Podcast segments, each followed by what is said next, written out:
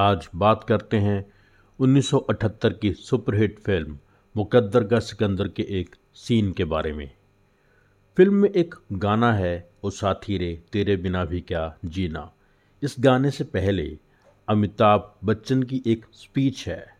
कहानी में अमिताभ का बचपन बहुत संघर्ष भरे दौर से गुजरता है। असल ज़िंदगी में कादर खान का बचपन बहुत संघर्ष के दौर से गुजरा। डायलॉग राइटर कादर खान थे तो कादर खान ने अपने पर्सनल एक्सपीरियंसेस पर आधारित एक स्पीच लिख दी, जो अमिताभ ने बोलनी थी। ये सारी स्पीच 16 पेजेस की हो गई। निर्देशक प्रकाश मेहरा अमिताभ के पास वो स्पीच लेकर गए।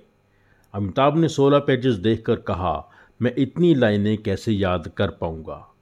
खुद प्रकाश मेहरा को भी वो स्पीच लंबी लग रही थी। फिर अमिताभ ने कादर खान को लाने के लिए कार भेजी और कादर खान, अमिताभ और प्रकाश मेहरा के पास आए। कादर खान ने वो सारे डायलॉग्स अमिताभ को बोल कर दिखाए और बोलते हुए कादर खान की आँखों में आँसू थे। कादर खान ने अमिताभ को समझाया कि इसके लफ्ज़ इंपॉर्टेंट हैं। ये लफ्ज़ तुम्हारे दिल में बस गए तो सब याद हो जाएगा। अमिताभ ने कादर खान को गले लगा लिया। और डायलॉग्स बिना कम किए सीन करने के लिए तैयार हो गए। फिर अमिताभ ने पर्दे पर वो डायलॉग्स बोलकर उस सीन को चार चाँद लगा दिए।